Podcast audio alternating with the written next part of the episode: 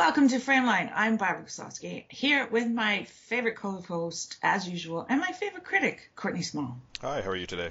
Good, how are you? I'm doing well, thanks. Good. So, we got a busy show. Big focus on the TIFF Next Wave Film Festival, which is running from February 14th to the 16th. All the screenings are at the TIFF Bell Lightbox. And this is, you know, Next Wave as in, you know, here come the new filmmakers, the new stars, the people that you, you should be paying attention to. So it's a great insight, you know, into the beginning of people's careers or towards the beginning of, of their careers. And it's a festival that is free for anyone 25 and under. So as you can probably guess, some of the things are already like rush, but that doesn't mean there's no hope, you know. So, you know, go to tiff.net and check out what you can. And if it's rush, you know, take your chances because I think you're going to really enjoy this festival. So I had the opportunity to speak with the program manager, Steph Guthrie, and so here she is to talk a bit about the highlights of this festival. The TIFF Next Wave Film Festival, one thing that I really like, and I think a lot of people are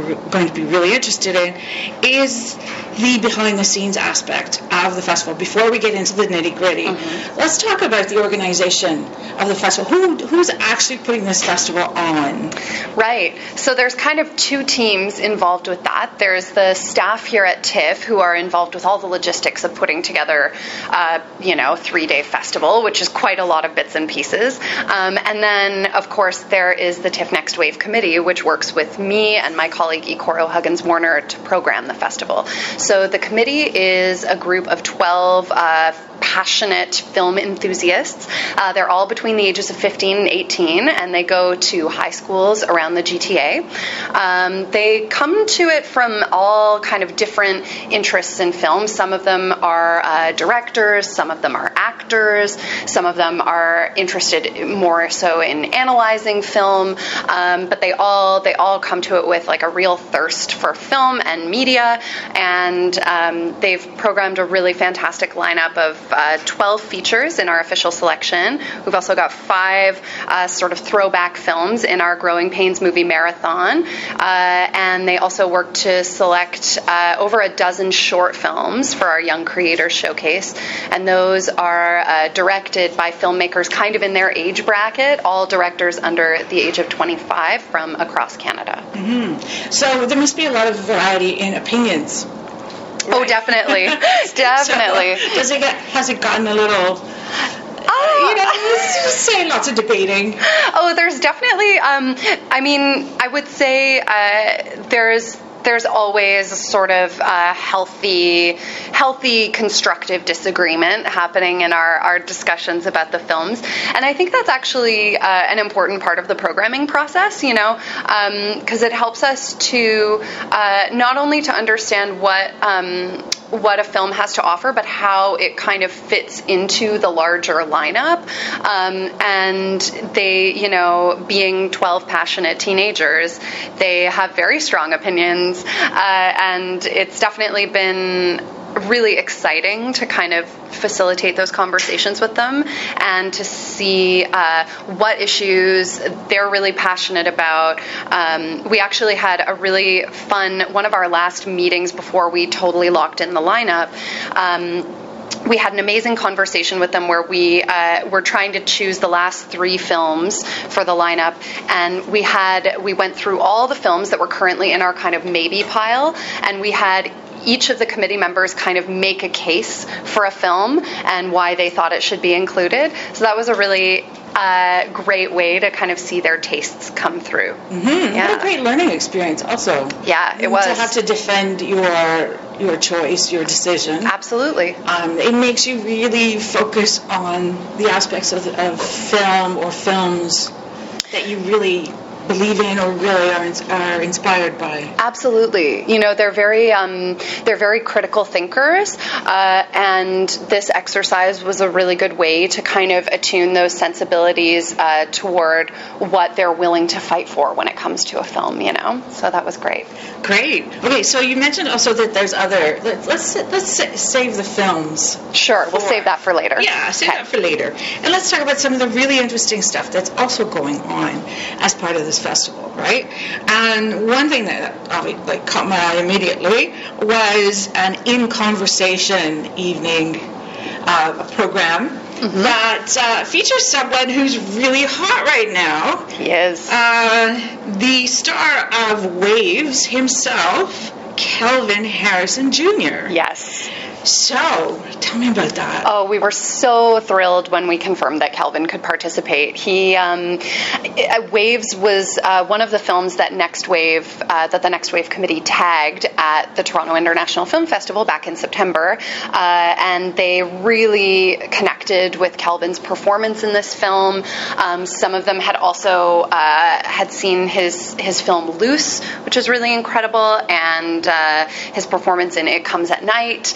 Uh, I'm a big horror fan, so I really enjoyed that one. And uh, so when um, when when we were discussing possible uh, guests that we could invite for the in conversation with, his name was uh, right at the top of the list. So when we confirmed that he could do it, it was really happy news for everybody.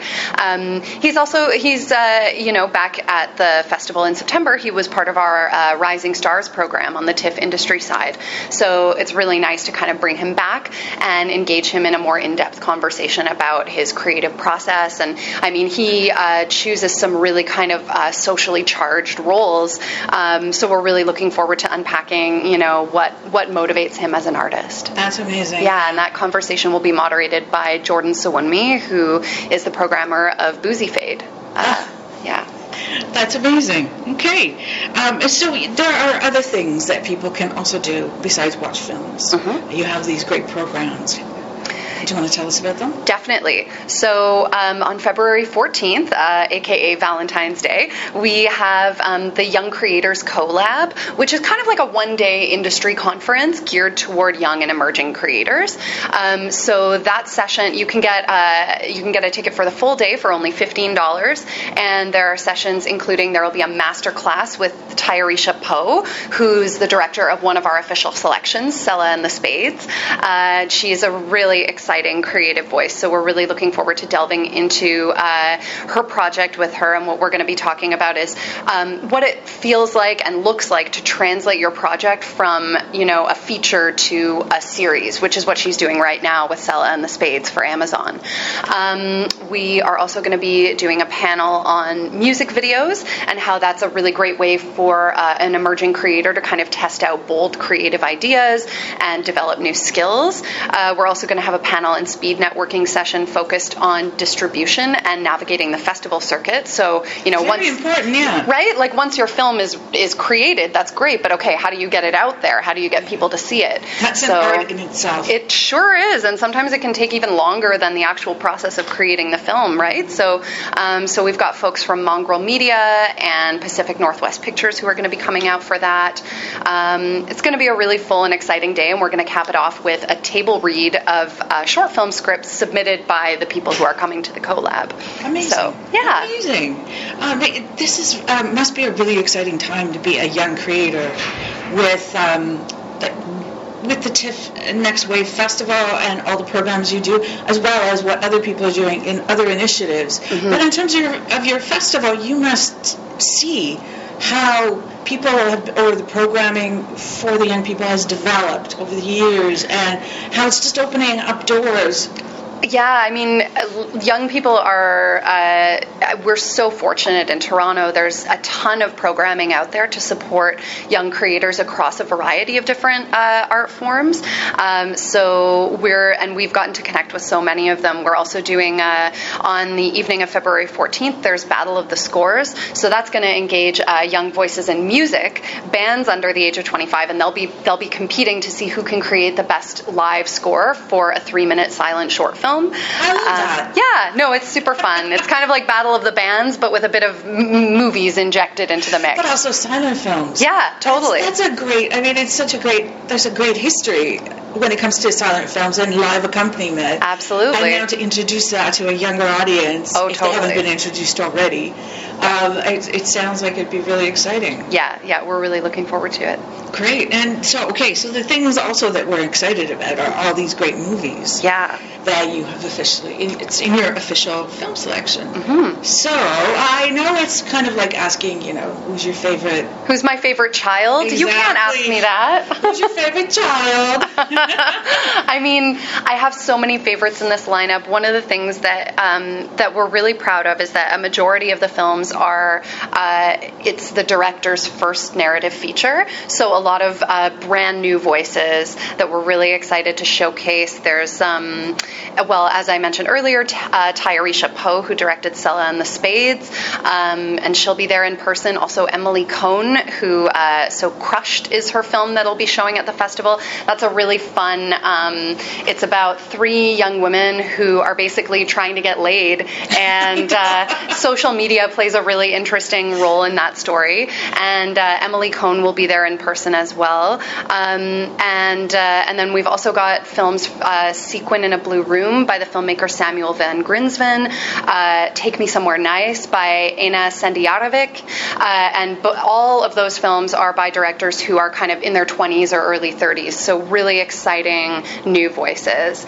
And then I think one of my favorites in the lineup um, is this incredible South Korean film by the director Bora Kim. It's called House of Hummingbird, and it's a really uh, sort of nostalgic film about a young woman. She's 14. It's set in the 90s, and she's just kind of she's kind of lonely, and she ends up connecting with a mentor. And that film's very quiet. It's very um, you you really get almost inside the protagonist's skin in that film. Uh, there's a real intimacy to the lead performance, and uh, that one's already it's been very popular and it's already off sale. But if you want to see it, you can rush it. There you go. So let's remind people that it's uh, free for people under 25. That's right. If you're under 25, uh, any of the official selection films are free to attend, as well as the Young Creators Showcase. Uh, and if you're 25 or over but a student, you can show your student card to access that pricing as well. Um, and uh, we also welcome folks who are 25 and over, uh, whether they're students or not. We just have to Uh, pay, right? You just have to pay, exactly. And that's, uh, you know, and um, we also, it, it, I think part of what this festival can offer, I mean, it really centers young people and their experiences, but it also kind of invites older people to uh, to take a peek at what young people are dealing with these days and uh, to experience that in a really visceral way through the films. That's perfect. Yes. Thank you. Thank you so much. Oh, my pleasure. Thank you.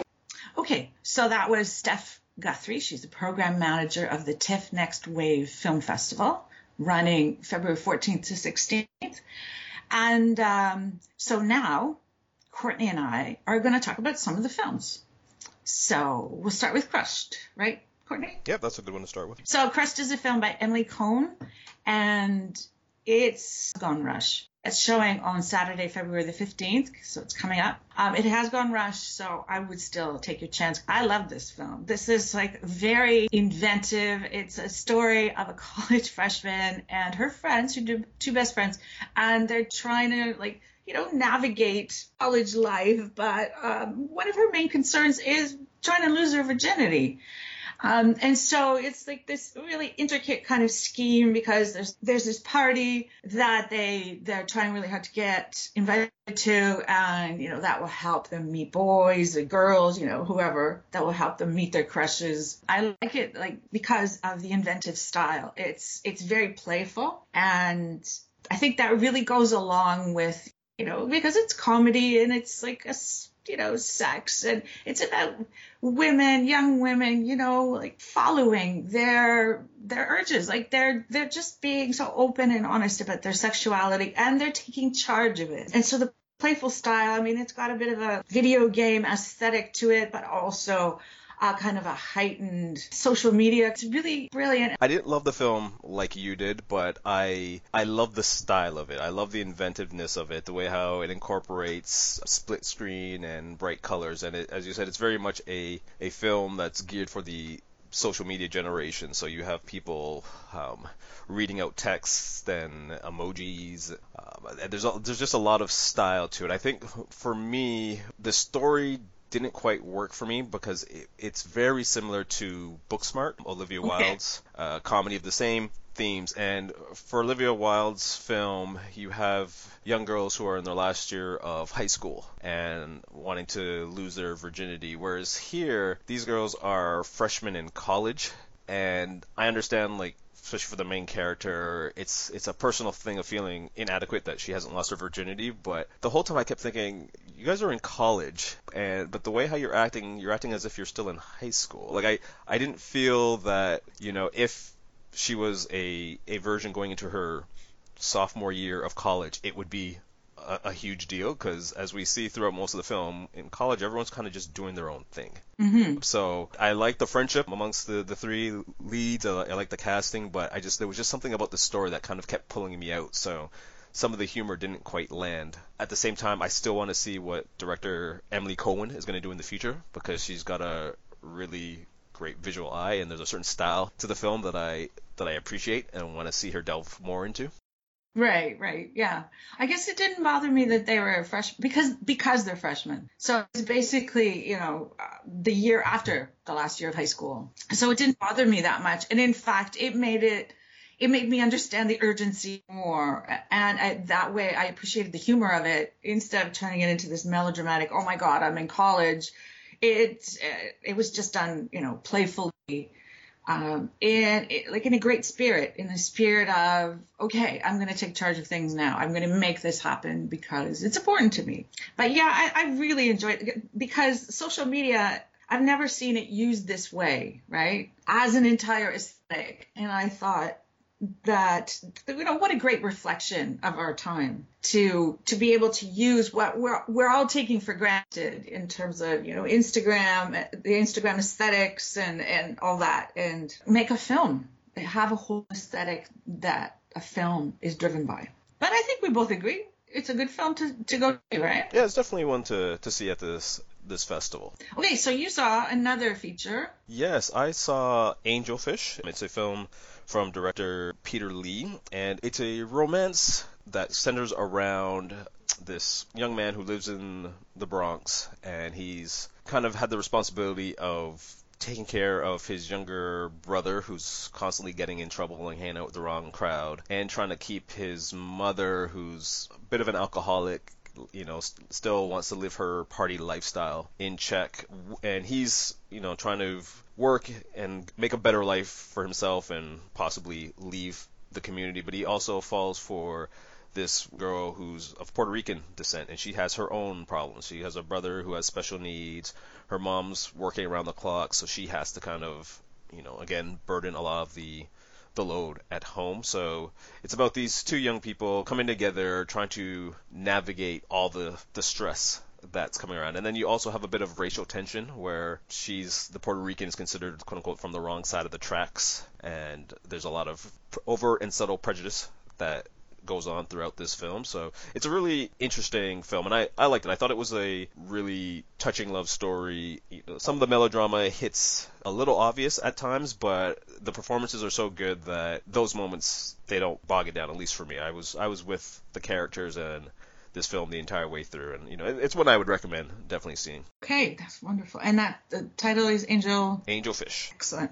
Okay, so the other thing that Courtney and I are going to talk about is uh, called the Young Creators Showcase, and uh, it's, a program of short films. It has gone rush, so it, it's on Sunday, this uh, Sunday, February 16th at 2 p.m there's three films that that really caught my eye in this one. I'd like to, to start by saying that these filmmakers, however young, new they are to the form, they really understand the short film form. That's very clear in this selection of shorts. There's very much an economy of style, which really helps when you're making a short film. Uh, having everything really streamlined, and in fact, in some cases, using like a more of an elliptical style, which you know I think when we get to the last film, I think that really comes into play, which the filmmakers used to their advantage to pack an emotional wallop and pack a wallop. You know, it's a guttural thing. You know, you'll see what I mean when we get when we get into the the nitty gritty. And I'm gonna just say briefly about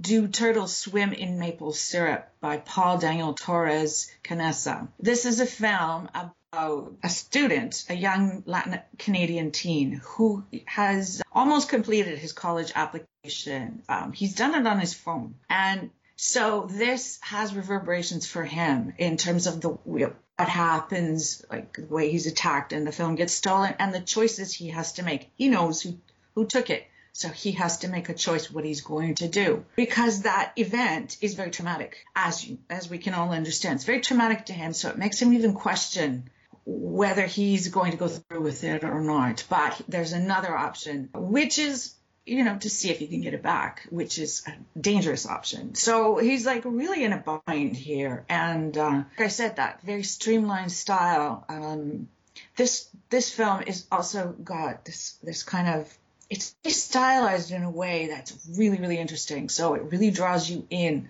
to this crisis that this um, this young man is facing. So that's Do Turtle Swim in Maple Syrup. And No Crying at the Dinner Table by Carol Nguyen. She interviews her own family. And she interviews her family about something that they don't talk about. An event that has affected them all. It's uh, it's in fact intergenerational trauma. And the honesty it's quite it's over not overwhelming but it's it is so striking this film because they trust her they're talking to her and it, it really you know it's very relatable in terms of family dynamics. So that's no crying at the dinner table. And so the the final film that we're going to talk about is pick alicia k. Harris.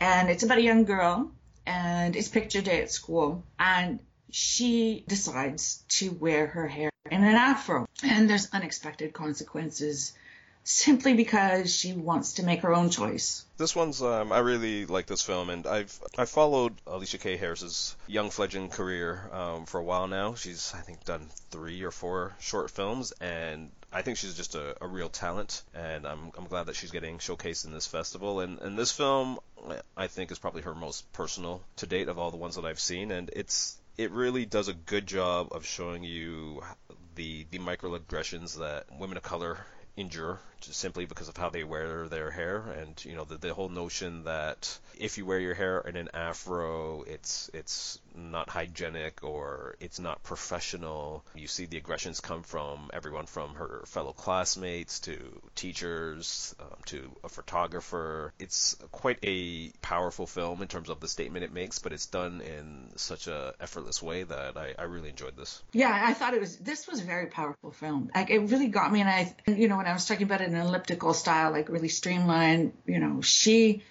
Ali K. Harris, like she really packs an emotional punch with this one, not just because of the subject matter, but but by the way that she pairs the subject matter with this very striking elliptical kind of punchy style you know, which by streamlining it, like, she really focuses on little details and tells the story uh, and that's where the, the emotional um, wallop came for me. You know, the little details within one shot, she tells you exactly how the other students are reacting to this this girl and her decision to wear an afro. And what I appreciate about the film is is how much it says in 11 minutes. Yeah, and everything is also governed through the the prism of acceptance. So it's you know her having an afro is is problematic because you can't put a comb through it as easily as you can do her her good friend who happens to be a, a white girl, right? Like it's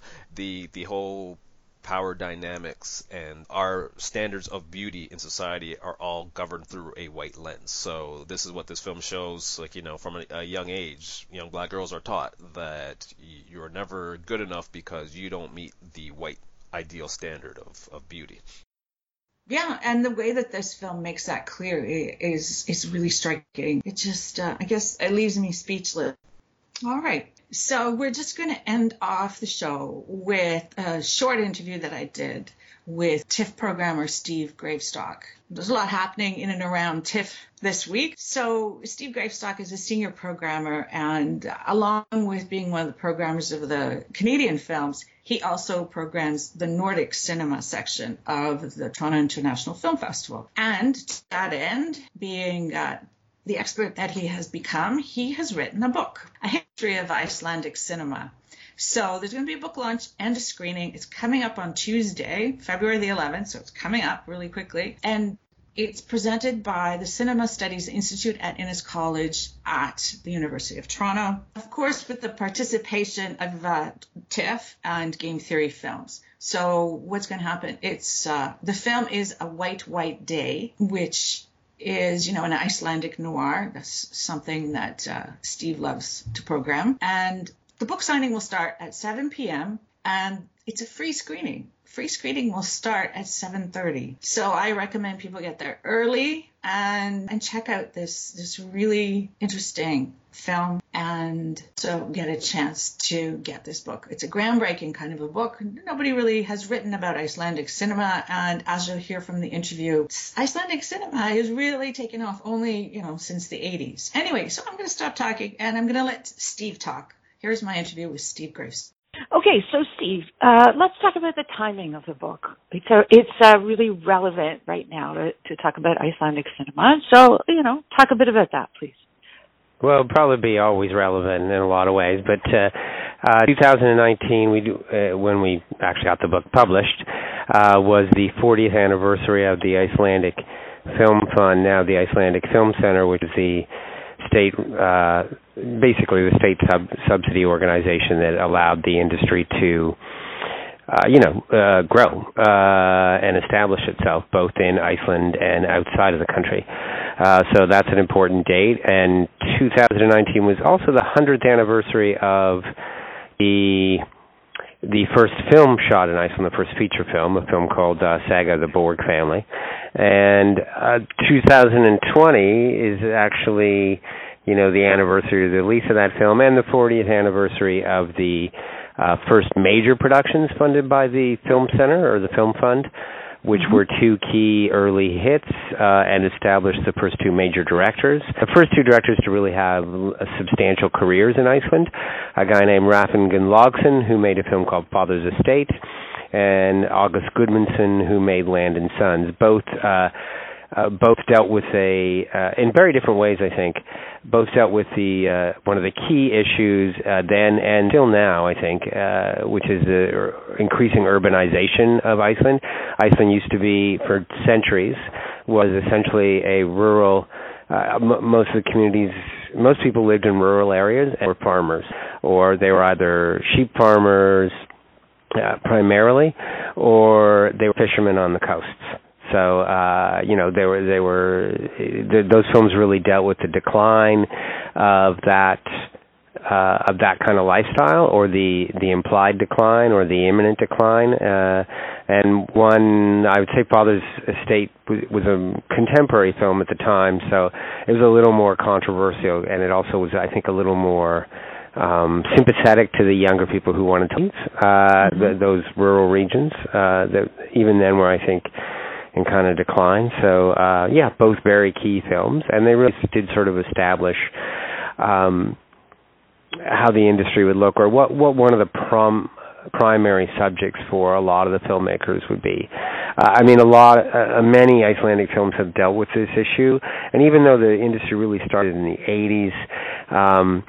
you know, you can go back back to the silent period where they deal with, you know, the pull away from rural regions. Saga the Borg family actually deals with that. Um, Girl Go Go, one of the big hits of the uh, 1960s, deals with the uh, um, moral uh, separation between the countryside and city. It's the first film to show Reykjavik as this kind of um, you know urban area, possibly a corrupting influence on Icelandic youth. Uh, uh, um, that kind of thing. Uh, and you know, it even goes back to I, I think all these films. What they really show is what's particularly unique about Icelandic uh, films and film culture is that the Icelanders were extremely anxious to see themselves presented on film. And when when you factor in the fact that the, even though there were silent films and a, a number of films in the 1950s uh, and a handful of films in the 60s, the industry really didn't start till 1980, which is pretty late uh, for a film industry. It's even later than say English Canada, which really didn't start till 19, 1950 and didn't really start in earnest till the 1970s. Mm-hmm. Um, so it's sort of it's interesting. Uh, the, the you know the fact that so many Icelanders wanted were anxious to themselves on screen, even though for the most part uh, their cinema had been dominated by American studio films, particularly in the 1940s and 50s after the uh, U.S. occupation there during World War II, and European films, uh, particularly Danish, since the, Denmark was a long-time colonizer of the country for many centuries. So I think it's sort of it's really interesting to see that it's very much associated with Icelandic independence. Um, which happened in the in the 1940s during World War II. Uh, but I, th- that impetus, that that need to see themselves on screen, which I think is really quite unique. I mean, the, their film industry exists despite the fact that they were essentially only seeing foreign films, uh, only seeing English language films, uh, primarily American films for for many years. Mhm. Yeah. You know, and and with such an interest in Nordic cinema and particularly Icelandic cinema now, with audiences, right? Especially mm. during the festival when you program Nordic films. Um, it must have been really difficult to choose one film for the launch. Oh yeah, well I mean you know in the last uh you know uh, the cinema's been growing really since the 90s uh significantly when with the emergence of people like Friedrich Forth, For, Sor Fredriksson and later on Baltasar Kormákur and when it became more urbanized in um uh, in the 1990s and especially the 2000s. Um, but uh, in the last 10 years, I think there's been a real uh, explosion with films like Woman at War, uh, Grimmer uh, by Ber- uh, Benedikt Erlingsson, uh, but also Grímur Hákonarson's uh, Cannes hit, uh, Rams, and this film, Hlynur Pálmason's film White White Day, which we're showing in conjunction with the book launch at Innis College, um, is a real, really representative of that new sort of wave of younger Icelandic filmmakers, but it also sort of harkens back to uh, some of those traditional themes that uh, pop up in Icelandic cinema because this is very much about you know the decline of a rural area or the decline of a, a kind of figure that's associated with a, a rural area. The, the main character, played by Ingvar Sigurdsson, is probably, um, if not Iceland's greatest actor. Um, uh, one of them, he was of course the main, uh, he was the lead in Jar City, Baltasar Kormákur's uh, sort of Nordic noir film from about 10 or 14 years ago. Mm-hmm. Um, and it's a really major performance. I think it in some ways is like an Icelandic affliction, but it's about a character who's uh, left isolated, and uh, his only real connection to the outside world after after his wife passes away is his granddaughter, and it's about his sort of you know there's a kind of cabin fever element to it. Uh, a really powerful. Uh, incre- extremely well directed film, and uh, I think one of the, uh, I think it'll probably win most of the um, uh, most of the uh, Icelandic Oscars this year. So uh, just a really, really key film by I think a major director, uh, Hlynur Pálmason's first film, Winter Brothers, which we also showed at TIFF. Um, was won all the was actually produced out of Denmark, but was uh, won all the major Danish awards that year. So, and this film is is equally as good, and I, I think it really does sort of just a major major performance by Sigurdsson. And wow. a great cast all around, real visual style to it as well. Great. That sounds like such a great event, and I can't wait. Personally, I'm going. oh, cool. I'm really happy to be doing it at Innis College because that's where I started actually writing about film at the old Innis Herald.